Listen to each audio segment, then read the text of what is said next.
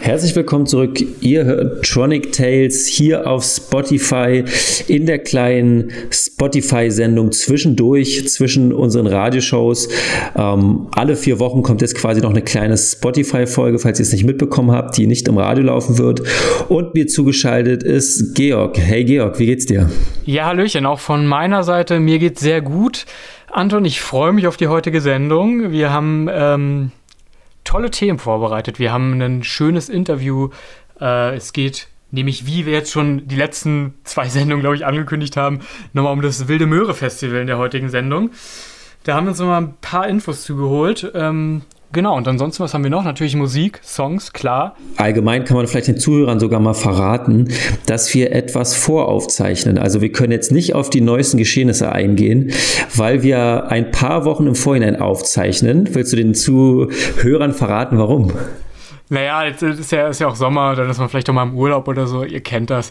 Äh, deswegen müssen wir das hier heute genau, ein bisschen wir voraufzeichnen. Brauchen, wir brauchen auch mal frei und ähm, ja, gönnen so uns aus. einen lauen, Ven äh, einen, wie nennt man das? Lens? Einen lauen wir, wir machen, Lens? Ja, wir machen einen Lens, keine Ahnung. Ich bin, ich bin da nicht so, äh, ja, nicht so bewandert, was Sprichwörter angeht. Auf alle Fälle. Genau, ihr versteht, worum es geht. Anton hat absolut recht. Das heißt, wir können zu paar Dingen, aber da werden wir dann auch nochmal explizit, werde ich da nochmal drauf eingehen, äh, können wir noch nicht so richtig was sagen. Da müsst ihr dann euch, wenn ihr da äh, zum Ende hin richtig gut informiert sein wollt, einfach nochmal selbst informieren. Ich habe das Interview geführt mit Alex, das ist der, der Festivalorganisator. Und ich würde sagen, wir hören da jetzt direkt mal rein. Danach haben wir noch ein paar Songs, werden noch mal ein bisschen drüber reden, weil ich noch ein paar Infos rausgesucht habe, die Alex noch nicht wusste.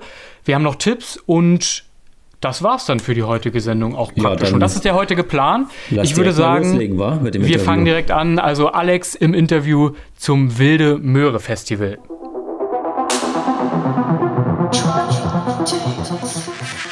Bei mir sitzt jetzt Alex, der Veranstalter des Wilde Möhre Festival. Alex, zum Einstieg vielleicht kannst du erstmal mir und den Zuhörern ganz kurz erklären, was ist denn das für ein Festival, das Wilde Möhre Festival? Also das Wilde Möhre Festival hat mal angefangen als äh, Festival für Freunde und ist äh, heute ein Festival, wo wir ähm, eigentlich zwei, zwei Sachen versuchen zu vereinen. Das eine ist das Feiern als solches und das andere ähm, ist das Wachsen und äh, da gibt es ganz viele Workshops bei uns auf dem Gelände.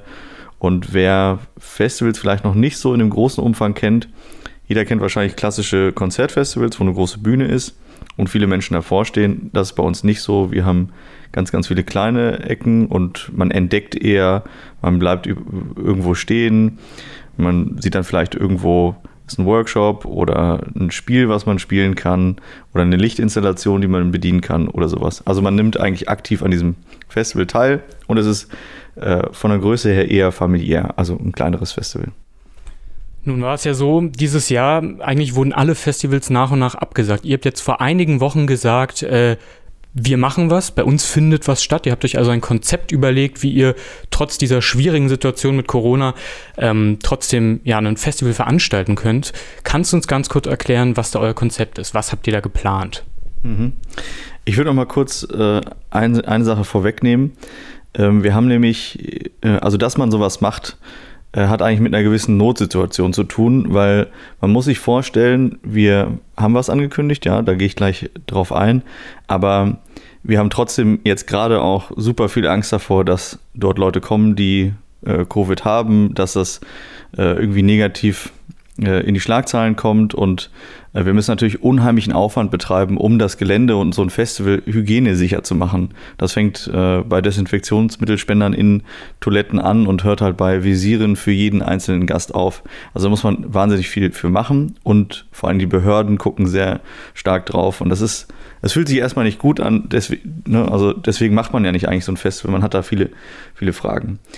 Aber es ist halt auch so, ähm, ein Festival wie die Möhre kostet ungefähr 1,2 Millionen und man plant das 14 Monate Und dementsprechend haben wir im März, als bekannt war, man kann nichts mehr machen, schon 300.000 Euro ausgegeben für ein Festival, was es jetzt aber gar nicht mehr gibt. Ganz kurz eine Zwischenfrage, wie war das denn? Also im März, April, wann, wann wusstet ihr, dass ihr das nicht mehr machen könnt? Also wie war da deine erste Reaktion? Es ging ja bei uns in Berlin so ungefähr, ich glaube Mitte März war das, wo das losging, dass langsam so Veranstaltungen verboten wurden. Ähm, die ersten Festivals wurden dann auch schon ein paar Wochen später abgesagt. Und wie war deine erste Reaktion, als du gemerkt hast, okay, verdammt, äh, dieses Jahr findet der Festivalsommer eben nicht so statt, wie wir es geplant haben? Du hast ja gerade schon gesagt, dass da eben schon im Vorhinein richtig, richtig viele Kosten entstehen, die du ja auch nicht mehr zurückkriegst. Also das, das geht ja nicht. Du musst ja ein Darlehen aufnehmen vermutlich oder ansonsten kannst du dir ja gar nicht anders bedienen. Wie war da deine erste Reaktion?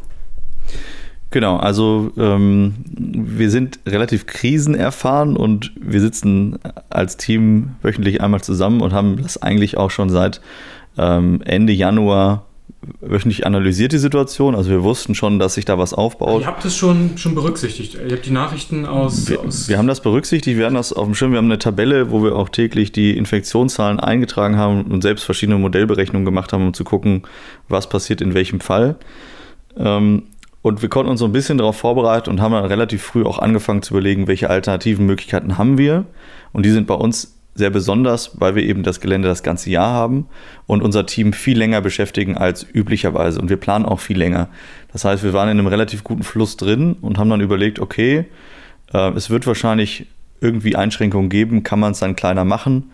Wir haben aber auch äh, vor zwei Jahren noch ein weiteres Gelände gekauft und überlegt, wollen wir das dann lieber ausbauen oder wie gehen wir allgemein mit der Krise um? Und dann haben wir verschiedenste Konzepte äh, geplant, sehr, sehr lange bis es sich eigentlich jetzt auf das Konzept der milden Möhren verdichtet hat und das ist das quasi das Siegerkonzept geworden. Okay, und nun hast du gesagt, das ist jetzt das Siegerkonzept, die milden Möhren. Das ist schon mal ein sehr, sehr schöner Name. Ähm, kannst du uns das kurz erläutern? Was muss man sich darunter vorstellen? Mhm. Also die milde Möhre ist, oder die milde Möhren sind ja eigentlich fünf äh, Varianten des klassischen Festivals und jeder hat einen Schwerpunkt, den wir üblicherweise eben haben. Zum Beispiel gibt es dann eben eine Edition, die Seelenschaukel, da ist es dann eher ruhig und dann gibt es dann viel ähm, äh, Workshops zum Thema zum Beispiel Yoga oder äh, Entspannung. Äh, und dann gibt es eine Variante mit DJs und Bands. Es gibt eine mit aus, ausschließlich DJs. Dann gibt es eine mit Workshops, Schwerpunkt und eine mit äh, eher so Vorträgen und äh, Spoken Word. Und ich glaube, das ist eigentlich was, was wir schon immer total gern machen wollten, weil so kleine Aktionen sind ultra schön und fühlen sich richtig gut an. Und das ist normalerweise finanziell nicht abbildbar. Es geht in diesem Jahr nur, weil halt sehr viele sagen, okay, Technikanbieter zum Beispiel stellen meine Technik sehr günstig hin oder die Artists sagen, okay, wir verzichten auf Gage und kommen für Essen und, und Fahrtkosten und weil halt eben alle zusammenhalten und sagen, okay, wir müssen irgendwas machen, wir müssen am Leben bleiben, versuchen das Beste draus zu machen und deswegen hat man jetzt eigentlich auch wieder was sehr, sehr Schönes geschaffen. Also du sagtest jetzt, dass ja ähm, ich will mal ganz kurz darauf eingehen, wie sich jetzt diese fünf Ausgaben dieses Jahr von den letzten unterscheiden. Es ist also im Prinzip so, dass wenn ich jetzt als Gast hingehe, ein bisschen überspitzt gesagt, bekomme ich dann ein Fünftel des Wilden Möhren Festivals geboten. Kann man das so sagen? Oder würdest du sagen, der Umfang, den du geboten bekommst als Gast dieses Jahr, ist gleich den letzten Jahren, allerdings halt mit einem Schwerpunkt? Wie würdest du das sagen? Genau, also das letzte war eigentlich schon fast richtig. Ähm, man kann es ja vergleichen. Bei äh, einer wilden Möhre hast du irgendwie 5000 bis 7000 Leute vielleicht mit 150 Acts. Jetzt hast du 1000 Leute auf 100 Acts pro Veranstaltung. Das sind zwar ein paar weniger, aber äh, du brauchst natürlich auch nicht so viele Bühnen und so weiter. Das heißt, vom Erlebnis, von dem, was man am Umfang hat, äh, dürfte das ziemlich ähnlich sein. Nur, dass man eben einen sehr gezielten Schwerpunkt hat. Also man kriegt, kann nicht mehr alles dann erleben, sondern man erlebt halt genau das, wofür man sich entscheidet. Und meistens ist ja auch macht das ja auch Sinn, dass ich sage, ich habe besonders viel Lust, Musik zu haben und auch noch Yoga zu machen zum Beispiel. Ihr habt auf eurer Website schon so ein bisschen angekündigt, was es da eventuell für Hygienemaßnahmen gibt, die man auch als äh, Gast dann beachten muss. Ist jetzt nur noch ein bisschen länger hin. Wir zeichnen das ja ein bisschen vor auf. Das heißt, das kann sich ja alles noch ändern. Aber ähm, wie wollt ihr das zum Beispiel, also da stand was mit 1,50 Meter Abstand einhalten. Gibt es da schon eine Idee, wie ihr das überprüfen wollt? Also appelliert ihr da einfach an den Verstand der Gäste sozusagen, dass ihr sagt, bitte haltet 1,50 Meter Abstand oder habt ihr da ein Konzept, wo ihr dann sagt, ähm, wir, wir sorgen auf den oder jenem Weg dafür, dass das eben eingehalten wird? Gibt es da eine Idee? Ja, genau. Also als wir das auf der Webseite geschrieben haben, das war jetzt auch schon vor ein paar Wochen und wir sind in täglichem Austausch mit den Gesundheitsbehörden und wir entwickeln das Konzept die ganze Zeit weiter. Mittlerweile hat das, glaube ich, schon 40 oder 50 Seiten äh, und da entstehen total spannende Ideen, weil es soll ja trotzdem noch so schön wie möglich sein. Und die, ähm, die Gestaltungscrew hat sich zum Beispiel überlegt, dass es ein überirdisches Netz gibt, was auch beleuchtet ist, äh, auch aus witzigen Materialien besteht und das sind dann so dreimal drei Meter. Und wir können ja auch nicht wissen, ob äh, jetzt Gäste in einem Haushalt kommen oder ob es ein Pärchen ist oder ob das jetzt Einzelpersonen sind.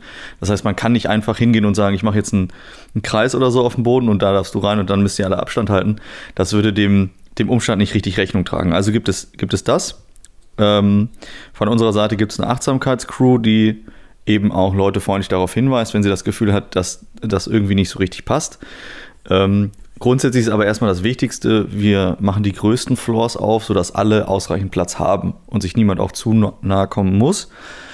Ähm, und darüber hinaus haben wir jetzt einfach gesagt, wir kaufen für jede Person ein Visier, weil äh, äh, wir sagen, okay, es gibt die natürliche Tendenz, dass Leute vor Bühnen oder sowas äh, unter 1,50 gehen wollen.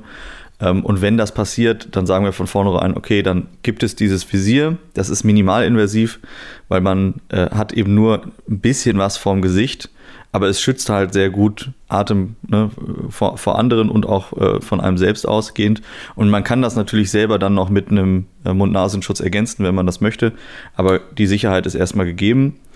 Und wie gesagt, in allen Flächen, wo man unter 1,50 potenziell kommt, ist diese, muss man dieses Visier dann tatsächlich auch tragen. Also da besteht eine Pflicht. Äh, lass uns noch mal ganz kurz vielleicht über das Angebot dieses Jahr reden. Kannst du ein paar Beispiele nennen? Was gibt es für, für, für, für Workshops, Spoken Words? Was, was für Künstler werden da sein? Kannst du uns ein bisschen was verraten? Ich wünschte, ich könnte das. Tatsächlich muss ich zugeben, ich habe in den letzten Wochen so viel, also ohnehin so viel gearbeitet wie selten in meinem Leben, aber mein Fokus ist total darauf, äh, den Festivalsommer zu retten, das sicherzustellen, äh, mit den Behörden zu reden und sowas. Programm äh, ist leider gar nicht mein Metier und das machen Experten. Also wir haben ein Booking-Team von acht Leuten und ich kann an der Stelle leider nur sagen, guckt am besten auf die Webseite, aktualisiert sich jeden Mittwoch und äh, da findet ihr das ganze Programm. Und es ist äh, aber in der Qualität mindestens genauso geil wie die anderen Jahre. Gab es denn schon irgendwie, dass ähm, andere Festivalveranstalter auf euch zugekommen sind und gefragt haben, weil ich, ihr seid ja, glaube ich, bitte korrigiere mich, wenn ich falsch liege, die ersten, die jetzt irgendwie, oder eine, ihr wart auf alle Fälle eine der ersten, die gesagt haben, wir machen dieses Jahr trotzdem was. Der Großteil ist ja abgesagt, aber gab es da schon, äh, dass irgendwelche, die auch in Brandenburg gibt es ja mehrere Festivals, die so ähnlich sind, auch von der, von der Anzahl an Gästen. Gibt es da schon Leute, die zu euch kamen und sagten, ey, wie macht ihr das? Wir wollen das auch gerne machen, könnt ihr uns Tipps geben? Äh, die Fragen kamen schon. Äh, wir sind halt noch ein bisschen verhalten, weil es muss sich ja erst beweisen. Und ähm, wir sind auch noch nicht in der finalen Version. Also ich schreibe jetzt gerade an Version 6 Hygienekonzept. Äh, das muss ich am Montag wieder abgeben. Ähm, vorher will ich das natürlich nicht, nicht irgendwie in den Raum stellen. Aber ich glaube schon, dass wir da einen Modellcharakter schaffen und dass äh, wir das gerne auch danach natürlich zur Verfügung stellen, falls nächstes Jahr immer noch Konzepte gebraucht werden.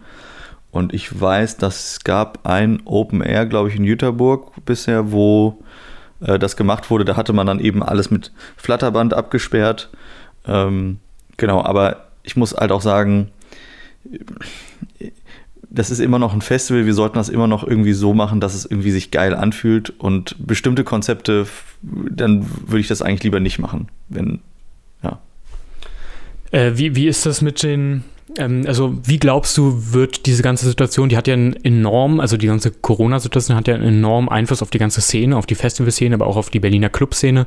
Was kannst du dir vorstellen, was für Veränderungen werden wir vielleicht, also du sagtest ja gerade schon, wir wissen ja nicht, wie es in einem Jahr ist, das kann ja einfach niemand sagen, aber es ist ja gut denkbar, dass wir mit so einer ähnlichen Situation wie jetzt auch noch die nächsten zwei Jahre zu kämpfen haben. Also dass ihr, bis ihr 5000 Leute wieder auf dem Festival eben wirklich lassen könnt, dass dann noch zwei Jahre vergehen und vielleicht nächstes Jahr davon vielleicht 2000 haben oder vielleicht auch wieder 500, das wissen wir ja nicht unabhängig. Was glaubst du, hat das für einen Einfluss auf die Szene allgemein? Ähm, was, was, was wird sich da vielleicht, wird sich was verändern? Oder glaubst du, wir sind in fünf Jahren, wenn die ganze Sache, der ganze Spuk sozusagen vorbei ist, wieder da, wo wir waren und ihr könnt das Festival so machen wie die, die letzten sechs Jahre? Mega spannende Frage. Und ich vermag das eigentlich nicht so richtig zu beantworten. Ich ähm, denke, wir alle haben gerade einen großen Fokus darauf, Räume sicher zu machen. Und ich glaube, dass man das auch schaffen kann. Man muss dann eben sehr viel mehr Energie investieren. Und dann muss man sich natürlich auch zeigen, ob diese Räume, so wie wir sie jetzt geplant haben, ähm, vom Infektionsschutz her hinreichend sind. Aber wenn ich sehe, wie viel wir jetzt in, auf, diesem, auf dieser Fläche machen und wie viel Schutz wir einrichten können, ich glaube, dass das dann auch möglich ist, mehr Leute da zu haben. Ähm, vor allen Dingen muss man ja jetzt noch berücksichtigen, in Bezug auf Festivals, es ist ja nicht mal eine Flächengröße angegeben. Das heißt einfach nur 1000 Personen. Aber im Grunde könnte ich ja dann auch sagen, naja, in meinem Garten nehme ich 1000 Personen, ist was ganz anderes als bei uns, wo wir theoretisch zehnmal so viel Platz haben. Ähm, und das, dafür muss man noch eine Lösung finden. Das würde ich auch von der Politik erwarten, dass man sich das überlegt. Und dann äh, sicherlich immer angepasst an, ans Infektionsgeschehen. Ich glaube aber nicht, dass wir die, diese Kultursparte verlieren, weil es einfach zum Leben dazugehört. Ja. Wie war denn das Feedback von, von befreundeten Künstlern oder von Gästen der vergangenen Jahre? Was habt euch da bis jetzt so erreicht an Feedback? Ich denke erstmal viel Begeisterung und Hoffnung, dass es noch was gibt. Und mittlerweile auch so ein bisschen Sorge hier und da, dass natürlich Leute sagen, ja, wie wird das denn dann sein und so. Und ehrlich gesagt, I don't know. Wir werden, äh, wir werden das einfach sehen. Wir müssen gucken, wie fühlt sich das dann an? Wie ist das kacke, mit einem Visier zu tanzen? Oder ist das dann eigentlich auch total cool? Oder ich weiß nicht, malt man die Dinger dann geil an? Entwickelt sich was anderes daraus? Wir müssen das gemeinsam rausfinden. Wunderbar, vielen Dank. Das war's schon. Alle weiteren Infos zum Festival findet ihr einfach auf der Homepage oder auf den Social Media Kanälen. Vielen Dank, Alex. Gerne, Dankeschön.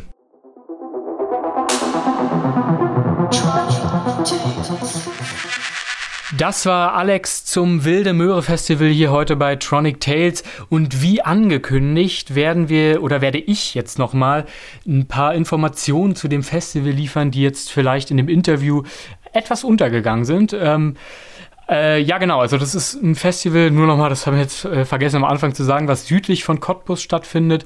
Die Tickets kosten dieses Jahr 159 Euro, was gar nicht so günstig ist, aber man muss eben auch bedenken, dass es ja Hygienemaßnahmen, die natürlich eingehalten werden müssen. Das erste Festival startet schon direkt in zwei Tagen am 14.08. und insgesamt bis zum 20.09. finden fünf verschiedene Versionen des Festivals statt. Und es gibt, wie Alex ja auch hier in dem Interview gesagt hat, immer so einen unterschiedlichen Fokus. Also Musik gibt es sozusagen immer, DJs, Bands, äh, dann gibt es einmal das Thema Körper und Geist, dann gibt es äh, einmal eben nur, wo Musik ist und dann gibt es noch eine, eine Ausgabe mit Kleinkunst und Theater. Also wirklich für jeglichen, jegliche Person, die sich für Kultur in Berlin interessiert, ist da, glaube ich, was dabei. Und ich würde ganz kurz mal, weil Alex das im Interview ja nicht genau wusste, noch mal ein paar Künstler nennen, die da spielen. Da sind definitiv auch ein paar dabei, die du kennst. Falsche oh, Hase zum Beispiel, äh, haben wir ja schon mal drüber geredet. Ne? Frieda Darko, ich weiß, die hat äh, mal bei euch äh, gespielt bei einer Veranstaltung. Ja, das war echt cool. Genau, dann Rocco Garoni, der ist mir bekannt, weil der zuletzt äh, auf Second State, dem Label von Panpot, äh, Releases hatte. Der hat bei uns auch schon gespielt, tatsächlich. Wirklich? Ja, den kennen wir auch mal, persönlich. Kennst du auch, Mensch. Dann äh, Lexa, Nico Schwind von Steel for Talent, B-Better kennt man auch aus Berlin, Umami und Bondi, die ein DJ-Set spielen und vom Feisten. Also, wenn man, glaube ich, in Berlin unterwegs ist und hier öfter mal feiern geht, dann sind das durchaus alles Namen, die man irgendwie schon mal gehört hat. Ähm, also, sowas erwartet euch da musikalisch. Natürlich noch viel, viel mehr Künstler. Alles gibt es auf der Website und dann gibt es eben, wie gesagt, Kleinkunst, Theater, Live-Acts, Poetry Slam. Also, es ist wirklich wirklich ein absolutes Kulturangebot. Ich glaube, für uns alle, die wir jetzt Kultur in den letzten Monaten und Wochen so wenig erlebt haben, ist das doch dann mal eine sehr schöne Abwechslung. Ich habe mir hier aber jetzt noch ein paar Kurse rausgesucht, Anton, die ich dir noch mal kurz vorstellen würde. Und Hau zwar, raus, bin gespannt. Ja, da ist äh, ein bisschen was Witziges bei, finde ich zumindest. Bei dem Thema, wo es um Körper und Geist geht, gibt es viele Yoga-Kurse, zum Beispiel Naked Yoga oder Yoga mit irgendwelchen anderen Kombinationen. Sehr interessante Dinge, die ich, der jetzt auch nicht so in der Yoga-Welt drin ist, noch nie gehört habe. Oder aber auch äh, gibt es das Angebot zeitgenössischer Tanz.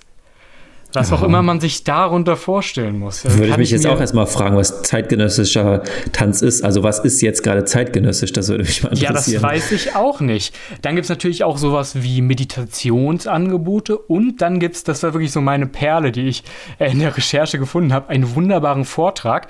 Da gibt es nämlich auch ein paar Vorträge. Und der heißt ähm, Die Mathematik des Mandelbrots. Aha. Ja, genau so habe ich ungefähr auch reagiert.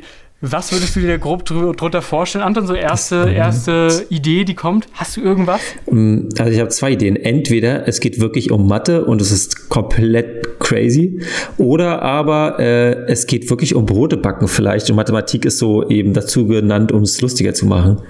Also oder, soweit ich das, soweit ja. ich das ähm, rauslesen konnte, geht es tatsächlich um Mathematik. Und zwar Krass. ganz einfach. Es gab einen französisch-US-amerikanischen Mathematiker, der mit Nachnamen äh, Mandelbrot hieß. Ah, und es gibt, okay, und es gibt eine, eine, entdeckte und nach ihm benannte, also von ihm entdeckte und nach ihm benannte Menge, die, äh, die Mandelbrotmenge. Und darum geht es irgendwie. Ich habe es jetzt auch nicht mehr genauso auf dem Schirm. Du was im da, Studium? Du nee, hatte ich nicht. Ich habe es nee, noch nie gehört auch vorher. Krass. Ja, das fand ich aber ganz witzig, weil, weil ich eben genauso wie du auch dachte, okay, da geht es doch sicherlich eher um Lebensmittel. Ja. Aber hinten raus stellt sich dann, nee, Lebensmittel sind nicht ganz so Thema. Naja, ja. zumindestens. Mhm. Ja, ich, bitte. Ich, na, ich war auch schon auf äh, crazy Workshops, auf Festivals einfach tatsächlich. Also da war auch einmal irgendwie ach, irgendwas mit der Belegung der Relativitätstheorie oder sowas war das. Also auch so ein kompletter Mathe-Vortrag und die ganzen äh, durchhängenden, teilweise verdrufften Leute irgendwie saßen dann schön um so einen jungen Mathe-Dozenten rum oder ich weiß gar nicht, ob der vielleicht sogar einen Doktor hatte oder so, äh, der da irgendwie die Relativitätstheorie nochmal erklärt hat. Und ähm, dann war ich zum Beispiel auch mal auf einem Sex-Workshop, auf einem auf einem Festival und das war auch ziemlich cool tatsächlich irgendwie. Das hat, ähm, ja, ich sag mal, sehr gute Aufklärungsarbeit geleistet, die man so vielleicht noch nicht so wusste. Das fand ich auch ja, sehr cool. Ich, ich finde ja prinzipiell auch die Idee, dass du nicht nur ein musikalisches Festival machst, sondern es eben durch weiteres Kunst- und Kulturangebot sowie auch durch, äh, ja, vielleicht noch ein bisschen Wissensvermittlung, ein bisschen aufwertest. Das finde ich auch echt ganz schön, weißt du? Dann kommst ja, ja, du halt. Extrem. Das, das ist ja eher auch ein Festival, was natürlich so vermutlich viele Leute aus dem Großraum Berlin anzieht, logischerweise. Dann kommst du halt mal raus in Berlin in die Natur und machst so ein richtiges äh, ja, Kultur- und Wissenswochenende. Das ist schon cool, finde ich schon echt gut. Und natürlich mehr Infos zu dem allen, wie gesagt, findet ihr auf der Homepage. Da findet ihr auch noch mal mehr Infos zu den ganzen Hygienemaßnahmen, die ihr einhalten müsst. Also höchstwahrscheinlich, so ist zumindest der heutige Stand, muss man eben einen Sicherheitsabstand äh, einhalten. Ihr habt es ja ein bisschen gehört, Alex hat es ja ein bisschen gesagt im Interview, das wird vielleicht über irgendwelche ähm, ja, Netze, die gespannt werden sozusagen, aber sehr, also so schön, ja, eben so schön dargestellt. Ähm, und man muss ähm, auf alle Fälle auch beim An- und Abreisen Masken tragen. Aber gut, ich glaube, an die Masken haben wir uns mittlerweile sowieso alle gewöhnt. Das heißt, das wird nicht mehr die große Herausforderung sein. Ja, ich bin gespannt, wie und äh, ob das Tatsache so gut funktioniert. Wie gesagt, in zwei Tagen startet direkt ähm, die erste Version. Und ich würde sagen, damit, äh, ja, ich mach mal erstmal einen Song, mach, würde ich erstmal direkt auf die Liste machen, Anton. Und zwar äh, den Klassiker, den habe ich diese Woche rausgesucht. Ich gehe davon aus, du kennst ihn. Children von Robert Miles, Anton. Ah, okay, ja, ja, auf jeden Fall. Den kennt jeden man, Fall. den kennt man. Das ist also ganz kurz vielleicht zu noch ein paar Fakten. Robert Miles ist ein italienischer DJ und Produzent. Der Song ist schon richtig alt, von 1995 und äh, war in mehreren Ländern auf Platz 1 der Charts, ging auch Platin und so. Miles ist, das haben vielleicht der eine oder andere mitbekommen, 2017 verstorben. Äh, mit nur 47 Jahren, also echt jung, äh, infolge einer Krebserkrankung. Und ja, warum finde ich den Song so geil? Ich finde, äh, das ist für mich so, der hat ja so einen sehr sanften und sehr deepen Einstieg, ne? Und das ist für mich ein Song, der so perfekt, wenn man, wenn man, auf, wenn man von Feiern kommt und nach Hause fährt, dann ist es genau der Song, den man so zum Abschluss von einer guten Nacht hören kann, finde ich. Ich finde einfach eine zeitlose Melodie tatsächlich auch. So, also eine ja, Melodie, so die nicht langweilig wird und die immer im Kopf bleibt irgendwie. Auf jeden Fall nicht. So ein bisschen melancholisch auch. Hängt aber vielleicht auch äh, damit zusammen, dass, dass ich den Song, das ist so das prägende Ereignis, so, wo ich ihn äh, vor Augen habe. Ich habe ihn damals im Kosmonaut zu einer Silvesterparty vom Jahr 2016 ins Jahr 2017. Da haben, die kennst du auch, äh, Dunkelbunt Haben ja, die ja. damals unter dem Namen aufgelegt. Äh, Aaron und Moritz. Ich weiß gar nicht, ob die noch zusammen auflegen, ehrlicherweise. Da bin ich überfragt. Das sind so, also die kennen wir beide aus unserem, sag ich mal, erweiterten Freundeskreis, unserem Umfeld. Ja. Genau, man kennt sich jetzt nicht mega gut. Die haben den aber als Abschluss gespielt, als letzten Song. Und ah, was geil. gibt's Geileres, als nach einer guten Silvesternacht diesen Song zu hören und du, du gehst so ein bisschen, weißt du, denkst du so, ach schade, jetzt geht ja alles dem Ende entgegen, aber auf der anderen Seite denkst du so nochmal, geil, was für eine fette, fette Nacht. Und genau dieses Gefühl, ähm, ja, dieses Gefühl löst dieser Song bei mir aus. Deswegen packe ich den auf die Liste, ist, glaube ich, wirklich einer der besten Songs. Man kann ihn auch immer hören, der wird auch wirklich nicht das langweilig. Stimmt, ja. Kann ich nur empfehlen. Ja, ich habe den anders zum ersten Mal gehört. Ähm, und zwar, ich glaube, das hatte ich hier schon mal in der Sendung gesagt, ich habe ja mit äh, so Dubstep, Drum and Bass angefangen aufzulegen. Und ähm, bevor ich da aufgelegt habe, war ich da quasi immer persönlich äh, auf den Partys. Und die haben immer so Trailer gedreht quasi, äh, wo man Ausschnitte von der Party sieht und wie Leute abgehen mit Musik. Und äh, von einem der coolsten Trailer, da ist einfach mal äh, der Track, das Intro irgendwie und dann kommt irgendwie ein harter Switch halt zu einem richtig krass brutalen Dubstep Drum Bass Track irgendwie. Er klingt super weird, aber ähm, ist tatsächlich ziemlich cool in dem Trailer, also passt total. Und dadurch habe äh, ich den Song so zum ersten Mal mitbekommen und das verbinde ich auch immer damit quasi. Also äh, ja, eine coole Nacht quasi. Ja, Vorfreude auf, auf der Fall, Party. Auf jeden Fall. Genau, ich habe ähm, auch einen Song mitgebracht.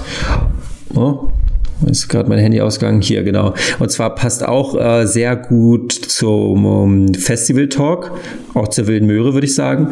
Und zwar ist der Track von Jan Blomqvist und heißt Dancing People Are Never Wrong. Und das ist mein absoluter Festival-Hit, würde ich sagen. Also ich habe Jan Blomqvist schon unglaublich oft live gesehen und bin auch ein sehr großer Fan. Und äh, ich sag mal, der Track hat für mich persönlich noch eine unglaublich dolle Bedeutung, äh, weil ich quasi sagen wir mal, mit einer mir sehr, sehr, sehr wichtigen Person, äh, also so eher der wichtigsten Person quasi für mich, ähm, ja, äh, habe ich mich mehr oder weniger zu dem Song kennengelernt, ist das falsche Wort, aber ähm, ja, haben wir zusammen den Song live äh, auf der Fusion genossen und so weiter und das ist so ein ganz prägendes Erlebnis deswegen für mich gewesen und deswegen ist es total intimer Song für mich auch quasi, den ich euch aber natürlich nicht vorenthalten will. Die Songs finde ich natürlich wie immer auf unserer Playlist Tronic Tunes bei Spotify. Und dann habe ich und du auch sicherlich noch einen Tipp. Hast du noch einen Tipp? Ja, ne? Ähm, ja, hatte ich, aber sag du erst mal deinen kurz. Okay, ich habe was, was ganz, das wird jetzt wieder ein bisschen länger, naja, aber es ist äh, was, was richtig, also ich finde es richtig, richtig geil. Ich weiß ja nicht, Anton, wie es bei dir ist, aber du hast ja mit Sicherheit auch schon mal ähm, natürlich nach dem Berghain gegoogelt. Klar, wer hat das nicht gemacht, ne? Versucht, irgendwelche Infos rauszubekommen, vielleicht wenn man noch nicht da war, bevor man zum ersten Mal da war, ne? Und da bin ich mal auf eine Seite gestoßen, die heißt The Numbers of Berghain. Ähm, und das ist eine Seite, also da geht es um die Bookings des Berghains. Die werden dort dargestellt zwischen mhm. November 2009 und April 2017. Die ist von einem israelischen Designer, Artyom Daschinsky heißt er, der früher in Tel Aviv lebte und mittlerweile aber seit zweieinhalb Jahren in Berlin. Und der hat diese Seite gemacht, die halt, klar, das ist ein Designer, die sieht optisch richtig, richtig gut aus. Und man kann sich eben einfach Zahlen anschauen. Also von knapp sieben Jahren siehst du, äh, wer wie oft wo gebucht wurde im Berghain. Und ich finde so eine Zahl ja immer mega geil. Also ich kann mit den Zahlen per se jetzt gar nichts anfangen, logischerweise. Ne? Also die bringen mir jetzt ja nichts, aber ich finde es einfach zu sehen echt beeindruckend. Ich habe mal ein bisschen was rausgesucht, was ich euch erzählen möchte. Also zum Beispiel Len Faki ist Platz 10 der meistgebuchtesten DJs äh, in dem Zeitraum, also von, ab, von November 2009 bis April 2017 mit insgesamt 69 Bookings in diesem Zeitraum. Äh, in dem, Im ganzen Berghain, also in allen Floors, gab es in diesen sieben Jahren, in diesen knapp sieben Jahren 8253 Bookings und von den Künstlern haben 21% live gespielt. Okay, ich weiß krass. nicht, ist das, viel geil. oder wenig? Ist das viel oder wenig? 21% live? live? Doch, ich würde schon sagen. Also wir versuchen auch mal Live-Künstler mitzunehmen, aber es gibt tatsächlich sehr viel weniger Live-Künstler als DJs. Also ich würde schon sagen, eine Fünftel, das ist schon nicht wenig, würde ich sagen. Ja, und die Liste äh, der häufigsten Bookings führt Boris an mit insgesamt 96 Bookings in diesen sieben Jahren. Ja, und das musst du mal ausrechnen. Das sind dann 13,7 Mal wurde er im Schnitt pro Jahr gebucht im Bergheim. Krass, das ist wirklich, das ist wirklich also viel. Also mehr als einmal im Monat, das ist schon echt viel, ne? Und diese ganzen Bookings, also wer wie oft gebucht wurde, gibt es einmal für den gesamten Club, aber dann auch noch für die einzelnen Floors. Ähm, und Genau, beim Berghain, also beim Berghain Floor führt die Liste Norman Notch mit 82 äh, Bookings zum Beispiel an. Und diese ganzen Daten könnten wir jetzt denken, Bei dem war ich auch schon ein paar Mal tatsächlich äh, im Berghain ja. zu Norman Notch. Ja, ja, der, der spielt ist ja auch, ja, der spielt ja immer da, ne, gefühlt. Zumindestens, was ja auch die Statistik zumindest so ein bisschen nahelegt. Ähm, diese Daten stammen übrigens einfach alle von der Website, äh, wo das Line-Up ja immer veröffentlicht wird. Ne? Also der hat sich einfach die Daten da mit einem Programm, was er gebaut hat, sozusagen, einfach oder mit Hilfe eines Programms runtergezogen und daraus eben diese Statistik erstellt. Und ich habe dem eine Mail geschrieben, um ein bisschen was zu erfragen und er hat mir noch ein paar Infos geliefert, die ich jetzt hier noch mitgeben möchte. Also zum ersten, 40 Leute besuchen die Seite ungefähr pro Tag. Ähm, die Daten ja, warte, warte, ja, 40 Leute besuchen die Seite pro Tag, entschuldige, da bin ich gerade verrutscht. Und äh, genau, er hat halt am Anfang, als er das gemacht hat, relativ viel Aufmerksamkeit damit erzeugt. Also verschiedene Medien, wie zum Beispiel DJ Mac oder so, haben darüber berichtet. Und äh, dann ist eine ganz witzige Sache passiert. Und zwar hat er eine Mail von einem Resident bekommen. Welcher hat er mir nicht verraten? Äh, der fragte nämlich, warum er nicht in der Liste auftaucht. Der hatte also eine eigene Liste, wo er seine Bookings wusste und somit sehen konnte, okay, er hat so und so viele Bookings, er müsste eigentlich in dieser Liste auftauchen. Okay.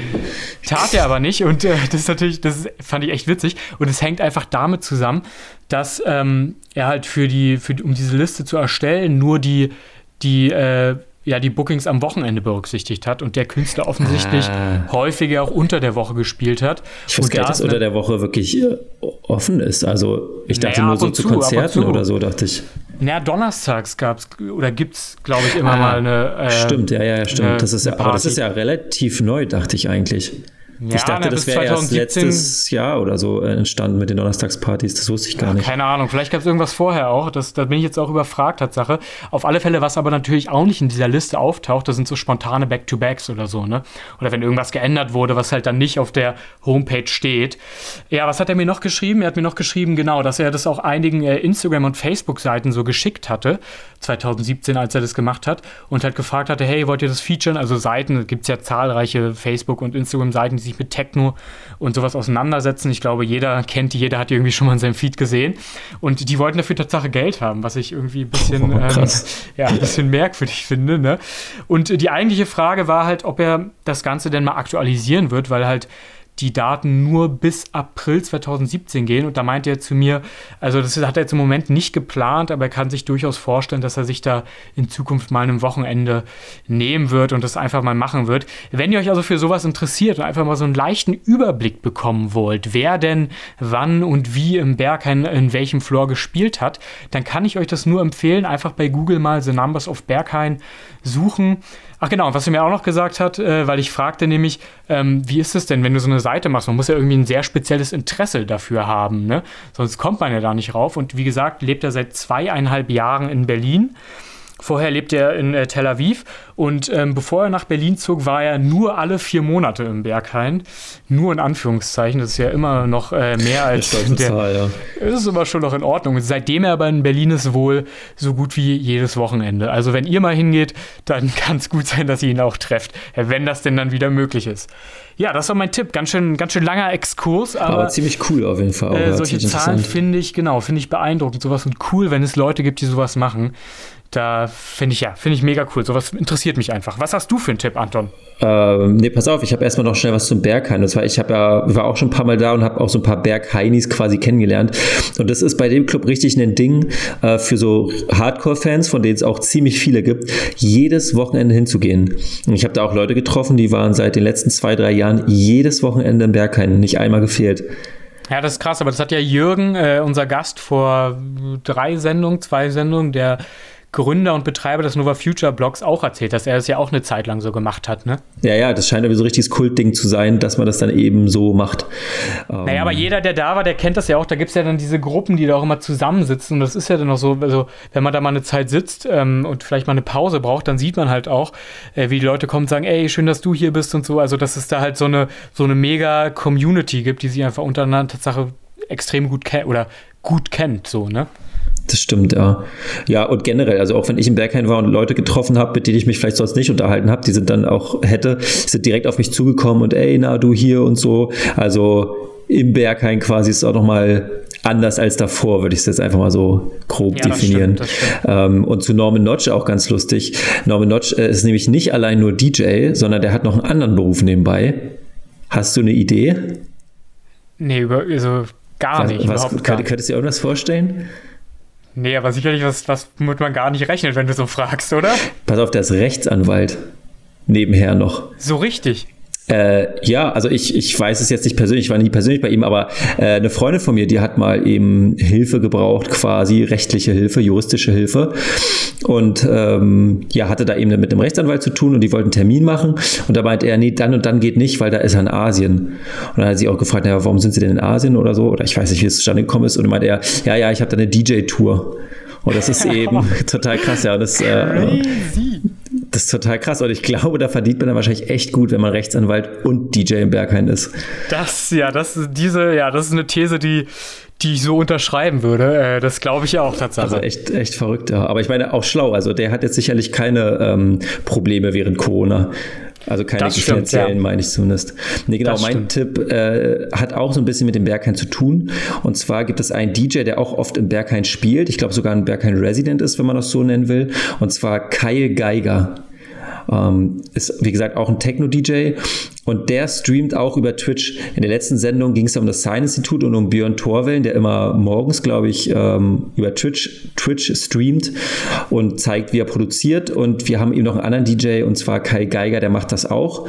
Und ähm, zum einen macht er so Tutorials, beziehungsweise produziert einfach, wo man zugucken kann. Und er lädt aber auch ab und zu immer mal Gäste ein, mit denen er dann quasi redet. Ist alles auf Englisch, soweit ich weiß, aber ist definitiv auch ähm, ja, mal einen Klick wert, würde ich mal so sagen. Und weißt du, weißt du, ob er das erst zur Corona-Zeit angefangen hat oder hat er das ich, vorher ich auch schon, schon gemacht? Ja. Nee, nee, ich glaube, also ich habe es erst zur Corona-Zeit mitbekommen. Ich glaube, er okay. macht es erst seit der Corona-Zeit, soweit ich weiß. Ja, gibt es ja mehrere solche Projekte, die da entstanden sind. Ne? Können wir vielleicht auch noch mal irgendwann drüber reden. Ich würde aber sagen, wir reden jetzt noch mal kurz über Musik und sind dann eigentlich auch schon fast wieder fertig, ne? Ja, ich hätte noch einen Song. Hast du noch einen?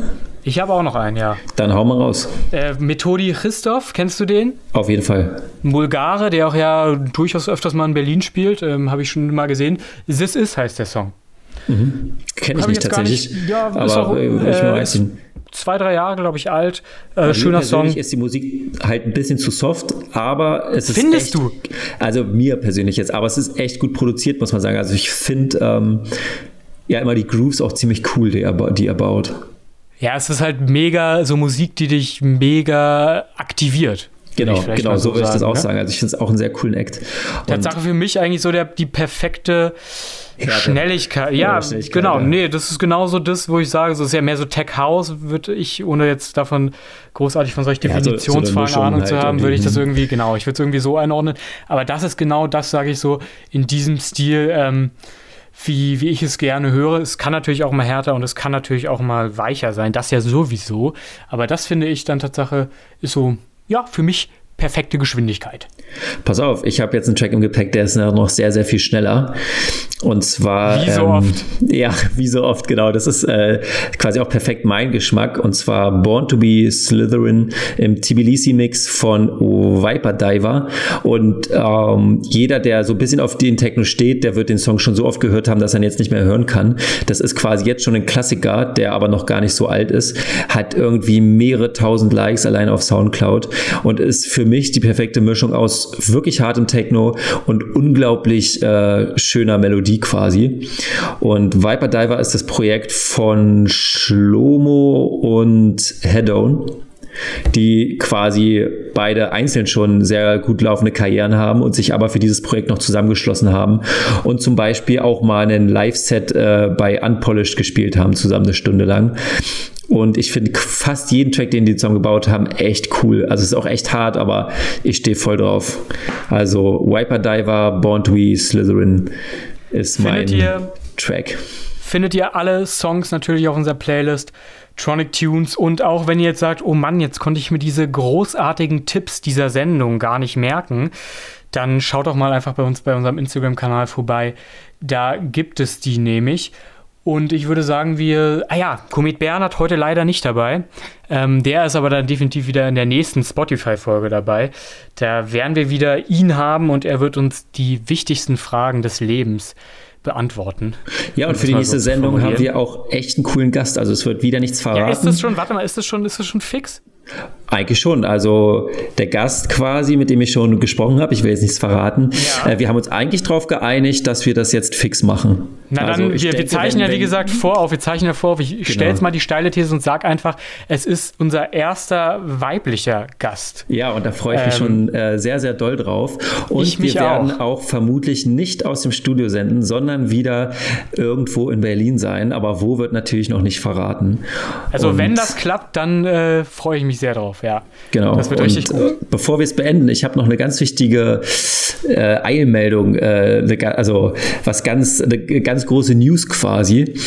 Und zwar ähm, ist mein erstes Booking seit Corona jetzt wieder da. Nein. Ja, Für was? Also, beziehungsweise, ich hoffe, wenn es aufgezeichnet äh, wird, ist es noch aktuell. Zur weil Not schneiden wir es raus. Zur Not ja, schneiden wir es genau. raus. nee, genau, weil in der Szene ist es ja schon manchmal, dass man angefragt wird und dann ähm, wird es am Ende gar nichts und so. Aber ich bin tatsächlich äh, zusammen mit meinem Freund und Kollegen Lukas Mounier, wurde ich angefragt für ein Back-to-Back -Back im Suicide Circus und zwar ein Open Air, also ganz Corona konform, konform quasi. Und ich weiß persönlich gar nicht, wie die Party heißt, äh, muss ich gerade sagen. Aber sie ist von einem guten Kumpel von mir. Also ja, sobald ich mehr weiß, äh, findet ihr mehr dazu, auf jeden Fall auf meinen Kanälen und so weiter. Aber ich freue mich schon total und ich muss gestehen, ich war noch nie in meinem Leben im Suicide Circus. Und deswegen ich war da schon mal feiern. Schon, genau, äh, ich, äh, ja, ich bin mal gespannt, wie das wird. Also kannst du was zu sagen zum Club, zum Außenbereich? Nee, also ich, boah, das ist jetzt, ich war da, ich, nee, das, es war im Winter. Ich muss, hätte jetzt gesagt, ich habe da gar keinen Außenbereich gesehen, aber ähm, das kann auch an der Party gelegen haben oder so. ja, also, vielleicht war der bestimmt gesperrt oder so. Ja, das war halt wie gesagt im Winter. Ich weiß es jetzt, ja, ist auch schon ein bisschen länger her. Ich, so, warte mal, drei, vier Jahre ist das her. Und da war ich eigentlich nur auf einem Floor äh, im Club direkt und einen Außenbereich habe ich persönlich jetzt da nicht ausmachen können. Aber ähm, ja, wie gesagt, ist lange her und habe ich jetzt auch nicht zwingend so drauf geachtet. Äh, ist aber ja ist sehr schön, Mensch. Da geht es ja hoffentlich wieder so ein bisschen richtig los. Zumindest ein bisschen. Ich meine, ein Festival findet statt, hoffentlich. Äh, du hast ein erstes Booking. Ah, man kann sich irgendwie arrangieren mit der ganzen Sache, ne? Ja, mal gucken, Oder man muss Ich es, hoffe, dass es, es ähm, ja, irgendwie langsam wieder besser wird. Aber bist du denn, bist du denn ein äh, bisschen angespannt? Wie meinst du? Also Irgendwie? Also wegen, naja, wegen, Risiko jetzt oder, oder was nee, meinst du? Oder? Nee, das nicht, wegen wieder mal, mal auflegen. So, du hast jetzt ja. Oder ja, ist es nicht. Also, so? wenn die Sendung kommt, dann bin ich bestimmt äh, angespannt, weil es dann kurz davor ist quasi. Aber jetzt noch nicht. Ich mache da noch keinen Kopf. Also, weil das Ding ist, in der Szene ist es ja, wie gesagt, leider oft so, dass man für irgendwas angefragt wird und dann klappt es nicht. Das heißt, ich freue mich immer erst an, wenn, wenn ich quasi auf dem Flyer stehe. Also, wenn klar ist, das passiert jetzt. Weil, äh, ja, ich weiß, ich weiß gar nicht, ob ich mir jetzt ein Beispiel einfällt. Ich habe schon öfter mal Sachen erlebt, äh, die dann nicht geklappt haben. Und ich habe mir einfach angewöhnt, damit ich mich nicht über sowas ärgere oder so, dass ich mich erst freue, wenn es dann soweit ist quasi. Oder wenn klar ist, dass das passiert jetzt wirklich irgendwie.